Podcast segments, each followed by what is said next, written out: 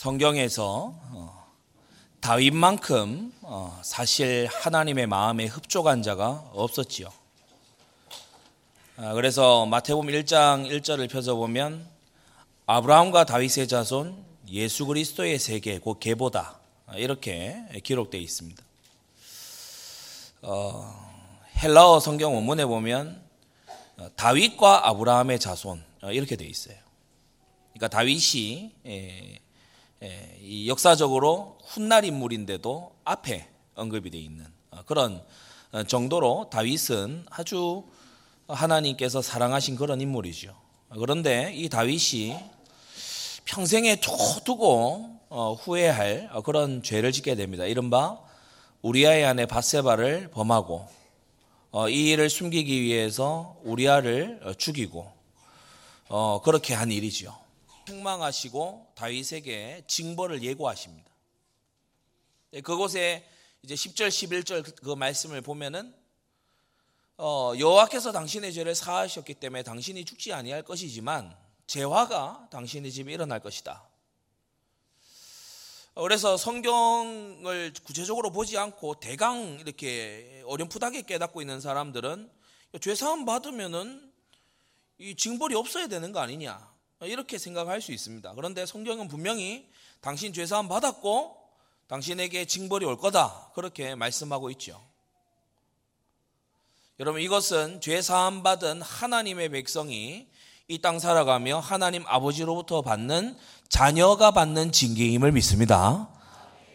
히브리서 말씀이 해설해 주고 있어요. 12장에 가서 보면 히브리서 12장에 보면 징계는 다 자녀라면 다 받는 것이다. 너에게 만일 죄를 지어도 징계가 없다면 사생자고 참아들이 아닌 것이다. 여러분, 하나님은 우리를 관리해 주고 계십니다. 예수 그리스도를 구주로 믿은 하나님의 백성을 하나님은 아들처럼 대우하신다는 사실이에요.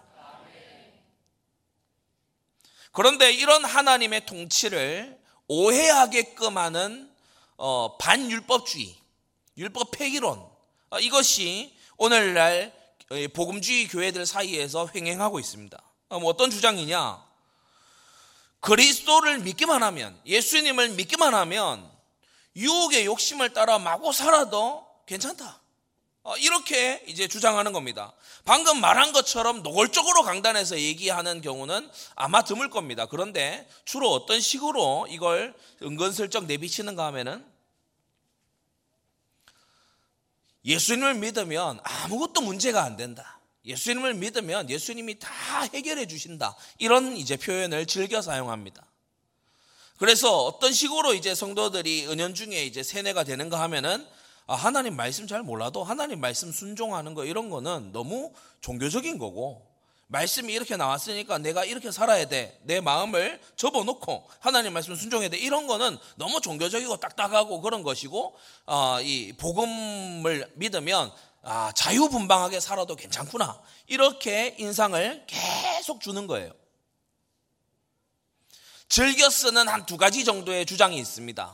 그거 잘 들어놓으세요. 즐겨 쓰는 두 가지 정도의 주장인데 첫째는 뭐냐 하면은 예수님을 믿고 진짜 이 구원 받으면 저절로 된다. 가만히 있어도 된다. 저절로 된다. 뭐가 되냐?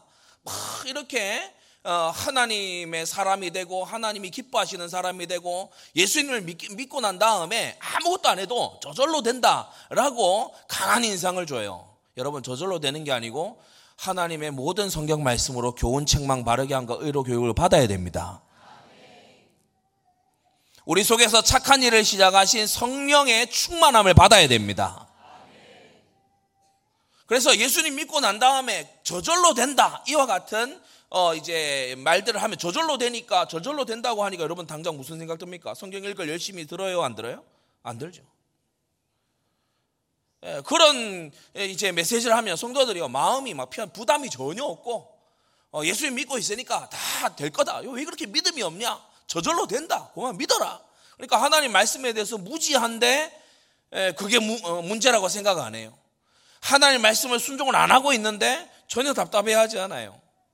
또 하나 주장하는 것이 뭐냐 하면은 은연중에 얘기하고 자꾸만 이렇게 물들이는 게 뭐냐 하면 말씀 듣는다고 되냐? 말씀 듣는다고 되냐? 이런 표현들입니다. 말씀 듣는다고 되냐? 말씀 듣고 주일날 교회 가고 이런다고 해서 되냐? 여러분, 그러한 말을 주의하시기 바랍니다. 하나님은요, 그 말씀을 보내사 우리를 고치시고 위경에서 건지신다고 했어요. 우리는 하나님의 말씀을 먹고 사는 사람들입니다. 사람이 떡으로만 살 것이 아니요 하나님의 입으로부터 나오는 모든 말씀으로 살 것이라. 그래서 우리 영의 양식인 하나님 말씀을 오늘도 먹어야 되는 것입니다. 오늘 사무엘하 13장 이 말씀은요, 사실은 윤리적으로 보자면 굉장히 껄끄러운 본문이 맞아요. 그런데 우리가 입에 단 음식, 입에 쫙쫙 붙는 거, 그런 것만 먹으면 몸이 상해지듯이 우리가 성경 말씀 중에서 노골적으로 죄를 드러내는 이런 것도 우리가 듣고 배우고 알고 익혀 놓아야 되는 것입니다. 그래서 입에서 쓸지만 배에 가서 달게 되는 그런 말씀이 되기를 바랍니다. 그래서 저절로 된다? 아니다. 하나님의 말씀으로 주의 교양과 훈계로 양육이 되어져야 된다. 저절로 되는 거 없어요. 방치해 놓으니까 오늘 다윗이 암논을 방치해 놓잖아요. 압살롬을 방치해 놓잖아요. 어떤 결과가 나옵니까? 예, 그렇게 방치되면 안 돼. 하나님의 은혜의 방편 안에 거해야 되는 것입니다. 말씀과 기도 속에 머물러야 돼요. 예, 그래서요, 반율법주의가 은근슬쩍 들이미는 이런 모든 이상한 이 낭설에 여러분 속지 않게 되기를 바랍니다. 지금요, 우리가 어느 때보다도 기도해야 되는 때예요. 우리 이 자리에 중직자들과 우리 성도님들 계시는데 정말 부탁드립니다. 여러분, 기도해야 될 때입니다. 보통 교회가 성전 건축을 하나만 딱 해도요, 굉장히 많은 기도가 필요합니다. 그런데 지금 우리 교회는 이 갑절의 사명을 지금 하는 중이거든요. 구미를 성시화하겠다, 이 포부를 그냥 교회 짓겠다가 아닙니다. 구미를 완전히 그리스도의 도시가 되게 하겠다, 이걸 딱 품고 도전하는 거기 때문에 여러분 기도 필요합니다. 여러분, 이 대한민국 땅에서 서울 그중에서도 제일 타락을 선두로 달린 데 강남 아닙니까? 거기에 우리가 지금요 성전 지어 들어가는 거거든요. 기도해야 됩니다. 여러분, 마귀가요 발악을 안 할 수가 없겠지요. 큰 역사를 앞에 놓고 있을 때요, 이게 마귀가요 발악을 안 할 수가 없습니다. 그래서요, 우리 나와서 성전 건축 위해서도 기도하지만 연약한 지체를 위해 기도해야 됩니다. 예, 이 영적으로 육적으로 연약한 그런 지체들을 두고 특히 기도하고요, 선도에 세워주신 담임 목사님 위해서 기도해야 될 줄로 믿습니다. 예, 그래서 우리가 지금 여러분이 헌신의 과제를 우리 장로님들 헌신 과제 받았잖아요. 기도하셔야 돼요. 예, 있어서 드리는 거는요, 그거는 조금 마음 있으면 합니다. 그런데 진짜 응답받아서 헌신하시기 바랍니다. 하나님께서 응답하시더라, 이런 증인이 되시기 바랍니다. 그래서 기도해야 말씀이 내 것이 되고 말씀 성취가 내 것이 딱 되는 거예요. 그런데 이 니골라당에서부터 이렇게 쭉 계보가 내려오는 이 반율법주의, 율법 폐기론, 예수님 믿으면 아무 말씀 몰라도 상관없고 저절로 되고 말씀 안다고 되냐, 막 이런 식으로 오히려 비웃는 이런 사람들은요 초대교회 때부터 있어 왔어요. 초대교회 때부터 이러한 주장을 해왔어요. 여러분, 니골라가 누굽니까? 초대교회 7 집사 중에 한 명입니다. 근데 이 사람이 배우지 못하고 훈련되지 못하니까, 중직은 받았는데 훈련이 안 되노니까 헛소리를 확신차게 하는데, 그게 이제 고마 이상한 사이비 교파가 돼버린 그 니골라당이 된 겁니다. 그래서 우리는요, 정말 열심을 다해서 여러분 무릎 지킬 만한 것보다 더욱 마음을 지켜야 되는데, 마음을 말씀으로 지켜야 됩니다. 말씀에 대한 정통한 해석으로 마음을 지켜야 됩니다. 골로세 3장 5절에요. 성경은 분명히 말씀했어요. 음란과 부정과 사욕과 악한 정욕, 탐심, 이거 버려야 된다. 여러분, 버리고 계십니까? 탐심을 버리시기 바랍니다. 왜 시샘합니까? 왜 남의 축복을 배아파합니까? 이 이상한 탐심을 버려야 돼요. 여러분, 탐심 때문에 하나님의 진노가 임한다고 했어요. 에베소서 5장 말씀해요. 너희도 이것을 정령히 알거니와 음행하는 자, 더러운 자, 탐하는 자, 우상 숭배자는 다 그리스도와 하나님 나라에서 기업을 얻지 못한다고 했어요. 하나님 나라에 자리 없다, 이 말입니다. 이 말이 그 뜻입니다. 하나님 나라에 너희 거할 곳이 없다, 이 말이거든요. 충격적인 말입니다. 성도 여러분, 참된 믿음은 행위를 낳기 때문에 주님은 행함으로 심판하신다는 것을 기억하십시오. 누구든지 헛된 말로 너희를 속이지 못하게 해라. 속지 마세요. 여러분, 예수님 믿으면 다 끝난 게 아니고 예수님 믿으면 새로운 시작을 하는 겁니다. 사도 바울이 얘기하잖아요. 내가 이미 이루었다 함이 아니다. 위에서 부르신 부름의 상을 향하여 나는 오늘도 쫓아간다. 여러분, 믿음의 주요 온전케 하시는 예수를 바라보고 여러분 달려가시기를 바랍니다.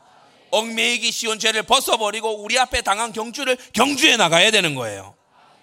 헛된 말로 속이지 못하겠어요. 뭐 다 끝났다 하고요. 여러분 인생이 다 끝난 겁니까? 그렇지 않습니다. 여러분 우리는요 정말 하나님 안에서 날마다 죽고 새로 시작하는 그러한 하나님의 사람들이 되어야 되는 겁니다. 다윗이 범죄했어요. 그 신실하던 다윗, 그 시편을 노래하던 다윗, 그 하나님의 소원으로 불타오르던 다윗이요 어느 날 죄의 유혹에 넘어가더니 간음을 저지르고 거짓 괴계로 막 사람을 속여 먹이려고 막 머리를 굴리고 살인을 저지르는 이런 이제 충격적인 모습을 우리가 보게 되죠.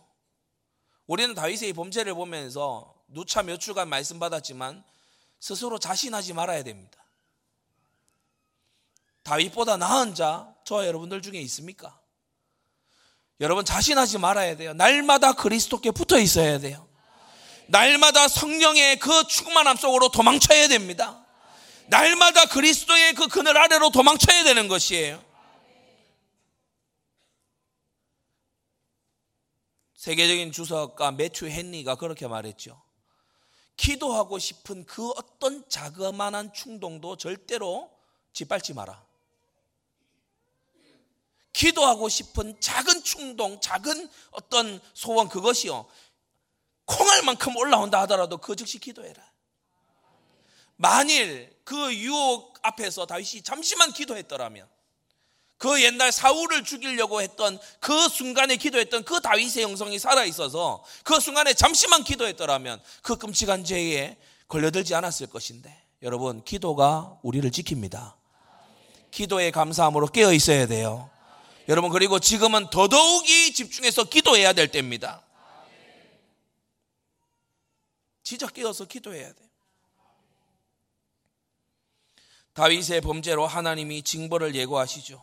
칼이 너의 집에 떠나지 않을 거고 재화가 임할 거고 백주에 너의 처첩들이 강간을 당할 것이고 그리고 바세바가 낳은 첫째 아이가 정녕 죽을 것이다. 자, 그래서 주님 말씀대로 나단을 통한 주님의 예언대로 재화가 일어나기 시작합니다. 5가지로 말씀을 받는데, 첫째, 이 재화의 시작에는 다음 4명의 인물에 이 한 사람도 걸러지지 않는 그야말로 죄의 쓰나미가 이 4사람을 다 휘감아 가버려요. 한 사람만 제정신 차렸어도 일어나지 않을 일이 이 4사람을 프리패스하면서 일어나 버립니다. 우린 여기서 알게 돼요. 여러분 하나님이 지켜주시지 않으면요 사람의 마음은 안 지켜집니다. 하나님의 은혜가 있어야 되기 때문에 우리는요 말씀에 나아가야 되는 거예요. 기도 속에 들어있어야 되는 것입니다. 하나님이 지켜주시지 않으면요 이 성빗장이 없는 상태와 같아요. 적군에 그대로 노출되는 거예요. 여러분 다말이, 첫째 다말, 압살롬의 누이죠. 근데 아름다워요. 아름다운 게 이 다말에게는 평생의 수치와 치욕을 가져다 줬어요. 아름다운 건 일반적으로 좋은 겁니다. 그런데 이것이 하나님의 은혜에 지켜지지 않으니까.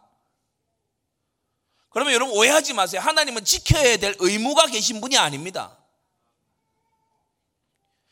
지난주 강단 기억하세요? 여러분 이때까지 다윗의 집안에 별일 없었던 것은 다 하나님의 은혜였어요. 그 하나님의 은혜의 손길을 잠시 떼시니까 어떻게 됩니까? 이 아름다움이 평생의 치욕의 발판이 돼요.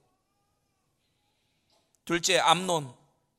그 아비 다윗이 밧세바의 아름다움을 보고 자제력을 상실했던 것처럼 이 맏아들 암논이요 다말의 아름다움, 이복누이 다말의 아름다움을 보고 심화로 병이 들 정도로 이상한 이제 이 마음의 집착이 생겨나는 거예요.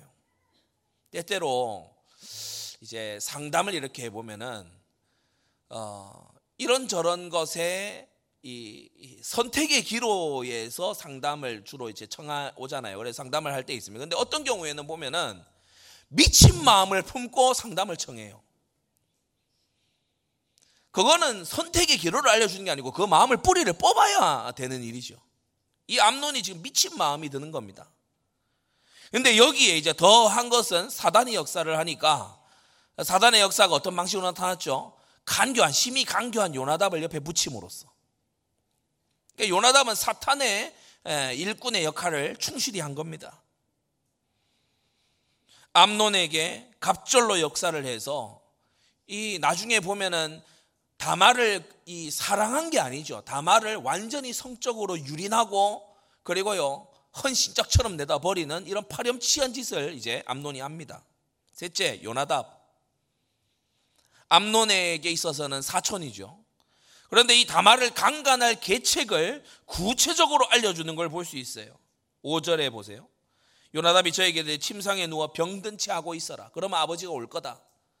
예상되는 반응, 그죠? 아버지가 그러면 뭘 들어줄까 물어봐. 그때 다말을 내게 직접 보내서 이 음식을 준비해다가 내 입에 넣어주게 해달라. 이렇게 말하면 된다.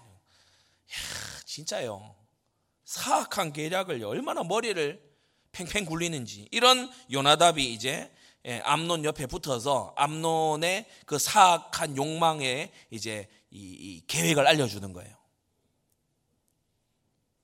이런 식으로 악한 친구를 옆에 이제 두고서 이 암논이 이 범죄로 들어가는 걸 볼 수 있습니다. 여러분, 사람이요, 가까이 두는 사람을 여러분 잘 선별하시기 바랍니다. 죄에 물들어 있고 늘 불평을 일삼고 사악한 계획을 서스럼없이 말하는 이런 사람, 여러분 나에게 그렇게 말할 수 있다는 거는요, 어쩌면 내가 그와 비슷한 상태여서 그런 걸 수 있어요. 자, 그리고 네 번째, 이 암논의 죄의 이 욕망과 요나답의 사악한 이 계획이 이 선만 못 넘었어도 이 일이 안 일어났을 건데 이 다윗이 그만 속아 넘어갑니다. 다윗이 멍청한 사람이 아니잖아요. 그런데 암논의 속임수를 의심 없이 듣고 다말에게 명해서 오라비 암논에게 가라, 이렇게 얘기하는 거예요. 그러니까 이게 지금 재화가 일어나려고 하니까 다윗이 눈치를 못 채요. 여러분, 하나님은 지혜를 줄 수도 있는 분이고 걷어갈 수도 있는 분입니다.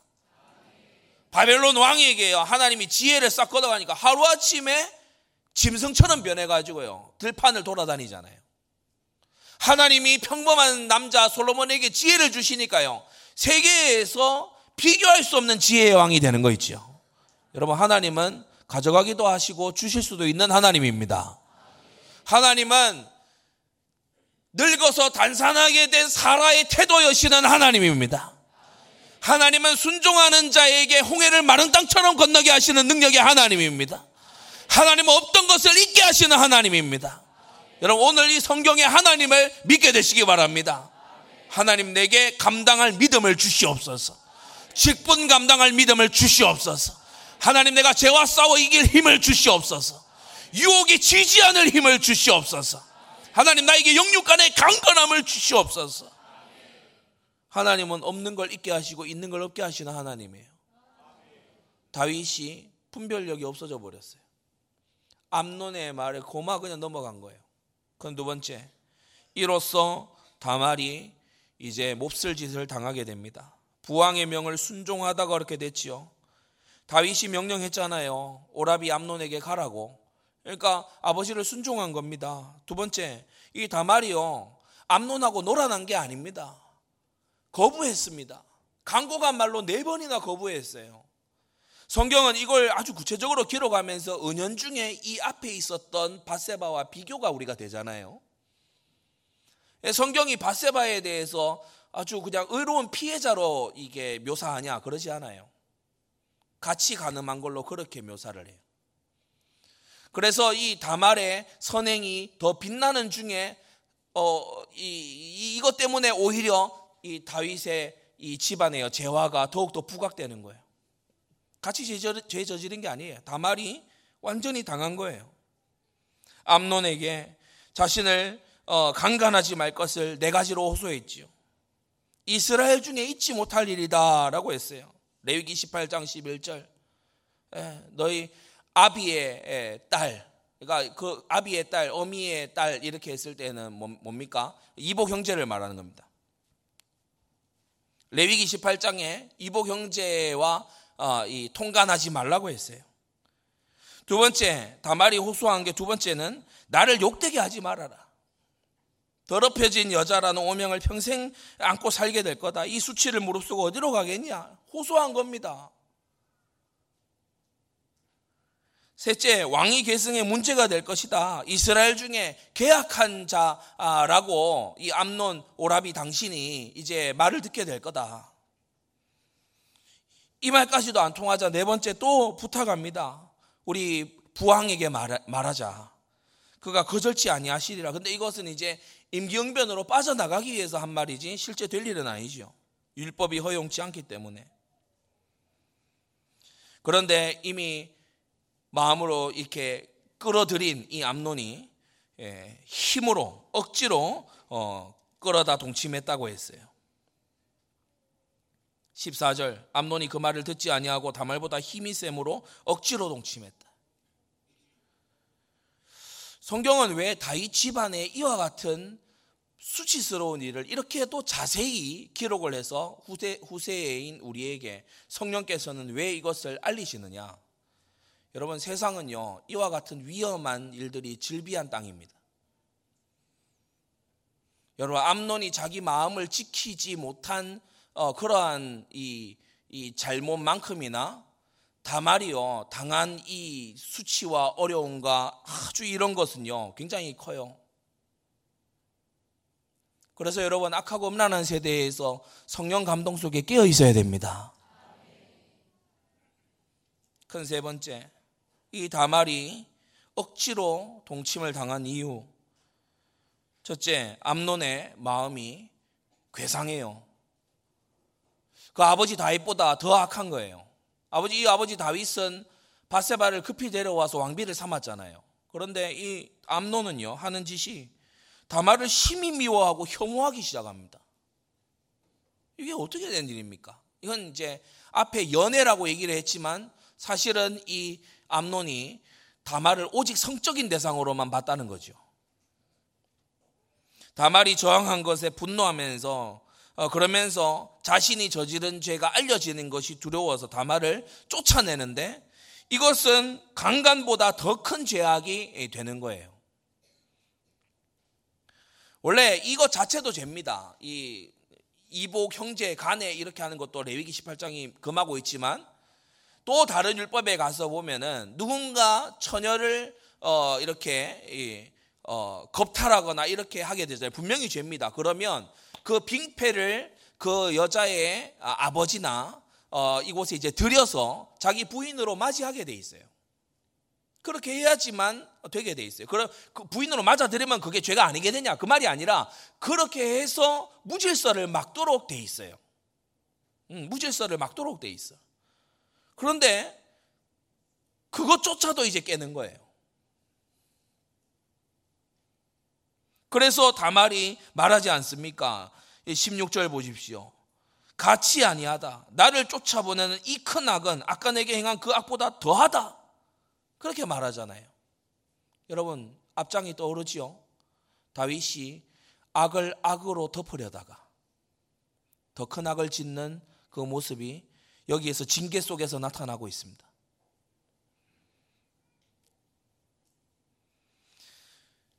하인을 불러다가 오늘 보면 이 17절 18절에 부리는 종을 불러다가 이 계집을 내보내고 문빗장 찔러라. 18절, 암논의 하인이 저를 끌어냈다고 했어요.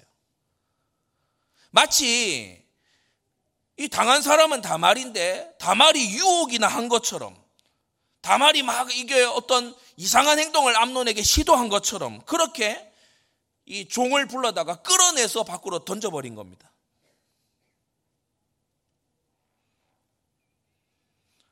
이 다말이요, 그 아름답던 공주가 머리에 죄를 뒤집어 쓰고 공주가 입은 그 아름다운 채색 옷을 찢고 손을 머리에 얹고서 엉엉 울며 갔다고 했어요. 너무나 큰 수치지요. 이 막을 수 없는 분노 아닙니까? 억울함과 슬픔과 통곡 속에 그야말로 인생이 망가져버린 그러한 상태 속에서 이 다말이 이제 크게 울면서 오라비 압살롬의 집으로 갑니다. 그곳에서 우리가 20절에 보게 되면 그 오라비 압살롬의 집에서 처량하게 지냈다. 밝고 아름답던 처녀 다말, 이 여인이 한순간에요 어두워졌어요. 비참해진 거예요. 성도 여러분, 이걸 암논과 다말의 일화다 이렇게만 보지 마시고, 신약을 살아가는 우리 오늘날 성도들의 이 눈으로, 신약의 이 성도들의 눈으로 바라봅시다. 여러분은 아름다운 교회를 아끼고 있습니까? 다말의 아름다움보다 크게 지나치게 아름다울 주님의 신부된 교회의 그 순결한 아름다움을 여러분은 보호해주고 있습니까? 아니면 내가 원하는 것만을 교회로부터 취하고 그 뒤로는 완전히 내팽개치고 짓밟아버리는 암논과 같은 막대먹은 짓거리를 하고 있지는 않습니까? 내가 필요로 할 때는 연모하고 이리 가까이 오라고 말하고 나에게 먹을 것을 달라고 하고, 교회를 그렇게 바라보다가 내가 막상 원하는 것을 얻고 나면 교회를 짓밟고 무시하고 내어 쫓아보내려고 하고 마구 폄론하시지는 않습니까?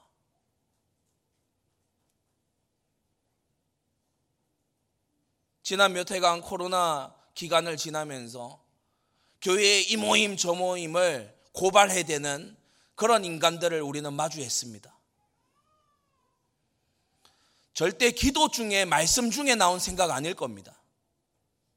교회의 이 모임 저 모임을 막 이런 시청, 구청 이런 데에 고발해대는 그런 종류가 결코 성령 충만한 속에 있는 생각은 아닐 겁니다.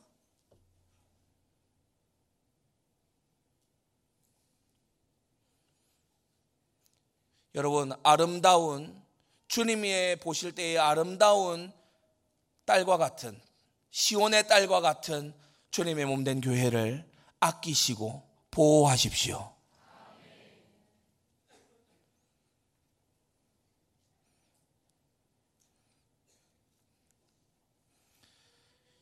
이 다말의 암논에게 당한 이 수치와 모멸, 그리고 이 돌이킬 수 없는 더럽혀짐, 이것은요 오늘날 우리가 교회에 대해서 다시 한번 생각해야 될 그림자가 되는 거예요.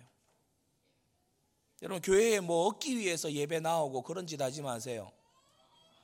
머리 대신 예수님께 순종하러 오세요. 교회에 지체된 여러분, 머리 대신 예수님을 사랑하세요. 교회를 아름답게 보호하세요. 교회의 채색옷을 아름답게 빛내시는 여러분 되기를 바랍니다. 자, 다시 이 13장의 본문으로 돌아와서 암논에게 몹쓸 짓을 당한 다말이에요. 그런데 작은 세 번째로, 다윗이 심히 노했다. 이거 말고요 하는 일이 없어요. 그 어떤 징계도 처벌도 안 하는 거 있죠. 오전에도 말씀드렸습니다. 다윗은 자신이 범죄하고 자신이 이렇게 죄를 덮으려고 했을 때 하나님의 다스리심을 받았어요. 하나님의 징계와 하나님의 책망을 받았다고요, 나단으로부터. 그런데 자신의 자녀들이 범죄하고 그것을 또 죄로 덮으려고 하고 악독한 짓을 했을 때 이 다윗이 그런 은혜를 흘려보내지 않아요. 여러분, 우리는 말씀을 받기만 하고 전달하지 않는 사람이 된다면, 우리는 교훈을 받기만 하고 전달하지 않는 우리가 된다면 지금 이 다윗의 모습과 다를 게 뭐가 있겠습니까? 다윗은 아마도 생각했겠죠. 자녀들 사이의 일인데, 또 암논이 첫째인데 내가 막 공개적으로 그렇게 하면은 암논의 입장이 뭐가 되냐. 아마 세 번째 이 이유가 가장 컸겠죠. 내가 이렇게 모자라고 참 이렇게 죄 많고 이런데 내가 무슨 낯짝으로 자녀에게 징계할 수 있겠냐라는 굉장히 인간적인 마음. 우리나라는 뭐 정치권으로부터 시작해서 뭔 일이 있으면은 사퇴하라고 외치고 자기도 알아서 사퇴해서 물러나고 이러잖아요. 국민이 맡겨준 소임이니 뭐니 이런 건 다 안중에 없고 그냥 다 달아나는 겁니다.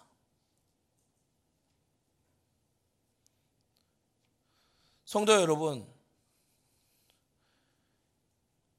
상처를 끌어안고 또는 그 불명예를 끌어안고 끝까지 사명을 완주하는 사람이 훌륭한 사람입니다. 다윗이 왕이고 뭐고 다 때려치우고 물러났다면 이스라엘은 어떻게 되죠? 근데 지금 다윗이 거의 그런 상태예요. 왕으로서 역할을 안 해요. 부모로서 역할을 안 한다고.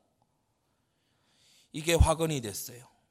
다윗은 하나님 앞에서 부모로서 엄히 징계하고 책망했어야 되는데 다윗의 이 범죄와 실수와 다윗이 가진 아버지라고 하는 권위는 별개의 사안인데 다윗이 이것을 구분하지 못하고 있는 겁니다. 징계가 있지 않은 것을 보면서 압살롬이 분노하지요. 이어지는 13장 후반부에 보면 암논을 살해하기까지, 그리고 그 부왕에게로 이제 분노의 화살이 향해서 반역을 꾀하기까지 점점 이 일이 걷잡을 수 없이 커져가는 걸 볼 수 있습니다. 자, 네 번째 압살롬입니다. 이후에 압살롬은 이제는 악독한 마음을 숨겨놓고 살아가는 그런 인간으로 바뀌게 돼요. 시방은 잠잠히 있으라 그랬죠. 누이 다말에게 한 말입니다. 부왕의 처분을 기다리자. 만일 처벌이 없을 시에 내가 보복할 거니까 기다려봐라. 그런데 이것으로 근심하지 말아라. 이 말을 또 뒤에 붙여놨습니다. 보복의 결심이 선자의 말입니다.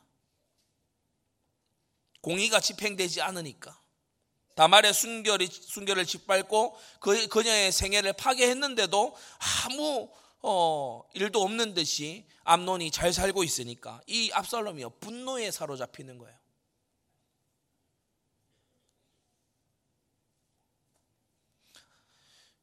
우리가 읽은 본문 마지막 22절을 보면 저를 미워하여, 암논이 다말을 욕되게 하였으므로 저를 미워하여 시비간에 말하지 아니했다고 했죠.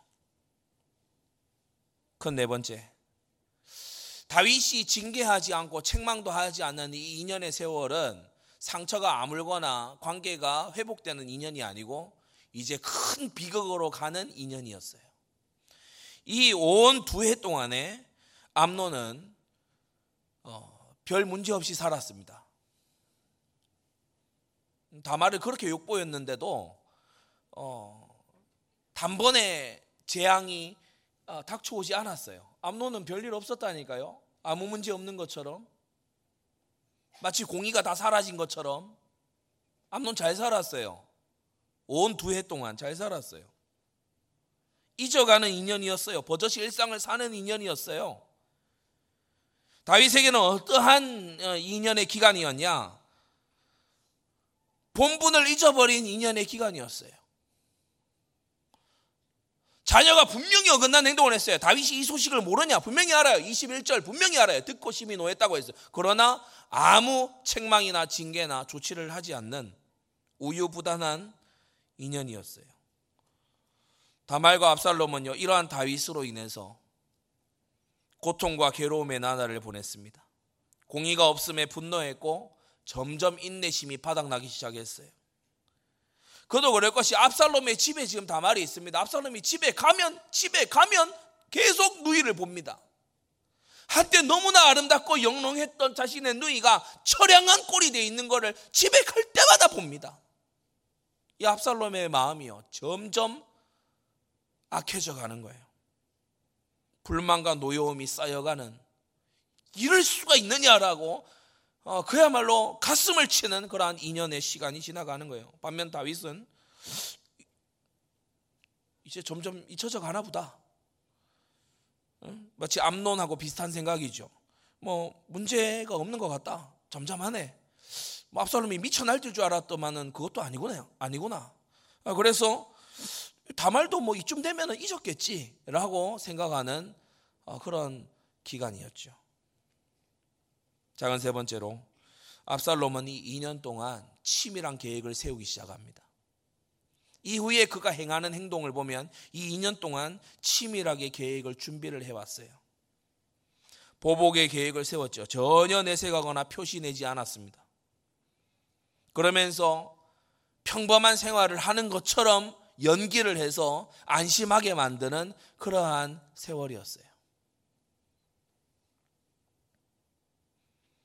이러한 압살롬의 일반적이지 않은 그런 성품, 이게요 또 다른 재화를 이제 만들어내는 거예요.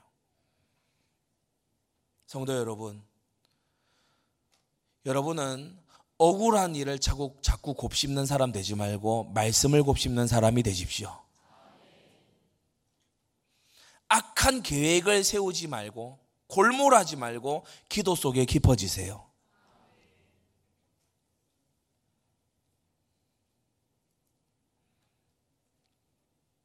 마지막 5번째입니다. 하나님은 다윗에게 2년 동안의 유예 기간을 주셨어요. 이 기간은 비록 암논이 죄를 저지르고 다말이 몹쓸 일을 당했지만 아버지인 다윗이 또 왕인 다윗이 이 모든 것을 바로잡을 수 있는 기회의 시간이었습니다.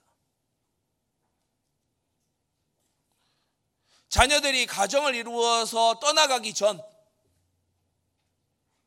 여러분 스라에 있을 때, 그의 키가 아직까지 자라고 지혜가 자라나고 있을 그때, 여러분 그때가 기회의 시간이라는 겁니다.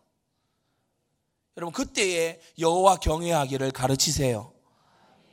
다른 일로 바쁘다, 이 일로 바쁘다, 저 일로 피곤하다, 여러분 그런 거 다 있습니다만은 여러분 주의 말씀과 주의 교양과 훈계로 자녀를 부지런히 가르치시기를 바랍니다. 기회는 항상 오지 않습니다. 기회의 가치는 그 기회가 지나간 다음에 이제 보이는 거예요. 있을 때는 잘 몰라. 압살롬의 마음을 누구러뜨릴 수 있는 기간이 이 2년의 기간이었어요. 그러나 다윗은 어떻게 했죠?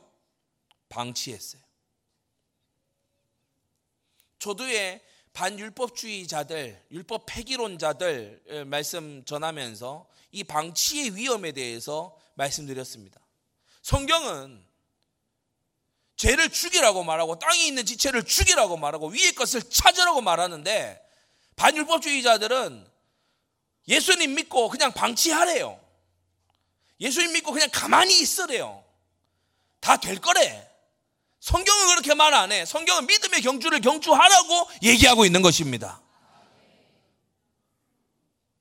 자녀 교육도요, 이 반율법주의자들은 뭘 어떻게 해? 그냥 가만히 놔두래. 하고 싶은 대로 하게 두래. 나중에 되면 다 알아서 잘 된대. 뭐 그게 믿음이래요. 성경은 그렇게 말 안 합니다. 부지런히 가르치라고 말해요. 너의 아들과 너의 손자들에게 부지런히 알리라고 말해요. 여러분 성경대로가 올바른 믿음입니다. 추측신앙 버리세요. 그래서 오늘도 말씀 듣는 이 시간, 이 암논과 다말, 이 다윗과 이들이 보낸 2년의 시간을 되돌아보는 이 시간에 여러분 주의 성령이 우리의 마음 눈을 열어서 우리가 놓치고 있는 것이 무엇인가를 깨닫게 하실 것입니다. 여러분 되돌릴 수 없는 나중이 돼서야 우회하지 말고 지금 기회를 잡으십시오. 지금 여러분 중고등학교를 지나고 있는 우리 청소년들, 지금이 여러분의 친구들에게 복음을 전할 수 있는 마지막 기회일 수 있습니다. 지금 연로하신 부모님을 이 부모님이 있는 여러분, 어쩌면 이번 주가 여러분의 부모님에게 복음을 전할 수 있는 마지막 기회일 수 있습니다. 지지난주 강단에서 말씀하셨죠. 오늘 살고 오늘 밤에 주님 앞에 가서 설 것처럼 그렇게 하루를 살아라. 여러분 그렇게 정말 살고 있습니까? 다윗은 시간이 하나님이 해결하시고 하나님의 방법으로 해결하실 거라고 생각하지 않고 인간이 생각하는 가장 기본적이고 편만한 불신앙, 시간이 해결할 거라고 믿었어요. 여러분 시간은 아무것도 해결하지 못해요. 시간은 아무것도 해결 못한다고요. 시간이 우리에게 가져다 주는 게 뭡니까? 죽음. 시간이 우리에게 가져다 주는 게 뭐예요? 늙음. 시간이 우리에게 가져다 주는 게 뭐예요? 정말 시간이 우리에게 가져다 주는 게 도대체 뭡니까? 익숙해서 소중한 거 모르게 만드는 그러한 나태함. 여러분, 시간 내게 맡겨두지 말고 여러분의 주인은 그리스도가 돼야 되는 것입니다. 여러분, 시간 흘러가는 대로 살지 말고 시간을 그리스도께 복종시키십시오. 다윗은 방치했어요. 2년의 기회가 있었어요. 여호와 하나님께서 다윗에게 하신 것처럼 다윗이 암논에게 했어야 돼요. 여호와 하나님은 다윗을 내버려 두지 않으셨잖아요. 나단을 보내셨잖아요. 말씀하셨잖아요. 경고하셨잖아요. 다윗은 암논에게 왜 아무것도 하지를 않는 것입니까? 여러분, 하나님께서 저와 여러분들에게 구원의 은혜를 주시고 말씀을 주시고 교회를 통해서 하나님께서 은혜의 강물이 흘러가게 하시잖아요. 여러분은 여러분의 회사와 학교에서 왜 은혜가 흘러가지 않게 막고 서 있습니까? 말이 졸하다면 전도지 하나 건네는 게 어렵습니까? 그것마저도 어렵다면은 복음 말씀 그 링크 하나 보내주는 그게 어렵습니까? 그를 위해 기도 잠시 하는 그것도 어렵습니까? 그러고서 다른 일에는 바쁘지요. 유능합니다. 다른 일에는 유능합니다. 자기의 이 일에는요 그렇게 전문적일 수가 없습니다. 여러분, 우리가 하나님의 소원과 방향 맞췄다고 할 수가 있나요? 기회는 항상 오지 않습니다. 오늘 이 예배가 여러분 족장들의 예배와 같이 그 아브라함의 예배와 같이 이삭의 야곱의 예배와 같이 하나님과 그 보좌의 은혜와 교통되는 그러한 예배이기를 바랍니다. 하나님은 죄를 회개하고 바로잡을 기회를 주십니다. 말씀하시고 말씀하시고 그 종을 보내서 말씀하시고 말씀하셔도 듣지 아니할 때 주님께서 꺼내 드시는 것이 바로 징계지요. 하나님은 기회를 주시는 자비로우신 하나님이에요. 그러나 이 기회를 놓치면 히브리서 12장 다시 회개할 기회를 얻지 못하고 눈물로 구하여도 기회를 얻지 못할 때가 온다는 것입니다. 결론입니다. 하나님이 당신의 종을 통해서 하시는 이 말씀은 성취되는 것을 볼 수 있어요. 나단이 경고했고 그대로 일이 벌어집니다. 출애굽기 34장 6절에 인자를 천대까지 베풀며 악과 과실과 죄를 용서하시는 하나님이지만 하나님께서 형벌받을 자는 결단코 면죄하지 않고 아비약을 자여손 3-4대까지 보응하는 죄가 있으니 세 가지가 있다고 했죠. 고범죄, 짐짓죄, 성령회방죄예요. 성령회방죄는 말 그대로 성령의 역사를 회방하는 것이기 때문에 이것은 예배를 방해하고 전도를 방해하고 하나님의 구원의 역사를 방해하는 불신자만이 지을 수 있는 죄입니다. 그럼 고범죄와 짐짓죄는 뭐죠? 다윗은 자신이 시편 19편에 고범죄에 빠지지 않게 해달라고 기도하는 모습을 볼 수 있어요. 고범죄는 뭡니까? 계획적이고 의도적으로 너무나 그 마음에서부터 확정한 죄이기 때문에 회개의 은혜가 좀처럼 임하지 않는 그 은혜, 그 죄. 근데 그 사이는 짐짓죄는 뭡니까? 바로 니골라당의 죄입니다. 뻔뻔하게 웃어가면서 비웃어가면서 짓는 죄가 짐짓죄예요. 가벼운 마음으로 홀가분한 마음으로 지어대는 죄가. 저는 심지어는 제 두 귀로 직접 들은 적도 있습니다. 복음을 위해서 이혼한다고. 그게 무슨 대관절 복음을 위한 일입니까? 복음을 위해서 이혼한대요.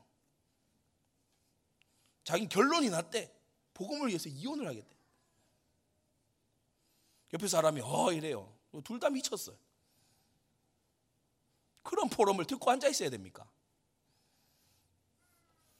여러분, 정말 성경과 어긋난 엉뚱한 암논의 마음 같은 것을 기도 제목으로 잡지 말고 정말 하나님 말씀에 깨어있는 산증인들 되시기를 주 예수님의 이름으로 축원합니다. 기도하겠습니다. 거룩하신 아버지 하나님, 오늘 주께서 그 종으로 말씀하신 대로 다윗의 집안에 재화가 일어나는 것을 보며 우리의 마음에 큰 경계를 삼습니다. 우리 사랑하는 모든 성도들이 하나님의 말씀을 새겨 듣게 하여 주시옵시고 주님의 명령과 계명을 순종함으로 참으로 지혜로운 하나님의 사람들 되도록 은혜 내려 주시옵소서. 모든 헛된 말과 속임수에 속아 넘어가지 말게 하여 주시옵시고 하나님의 말씀을 더욱더 열심히 더욱더 기도 속에 머물러 있는 주의 성도들 되도록 은혜 베풀어 주시옵소서. 예수 그리스도의 이름으로 기도드리옵나이다. 아멘.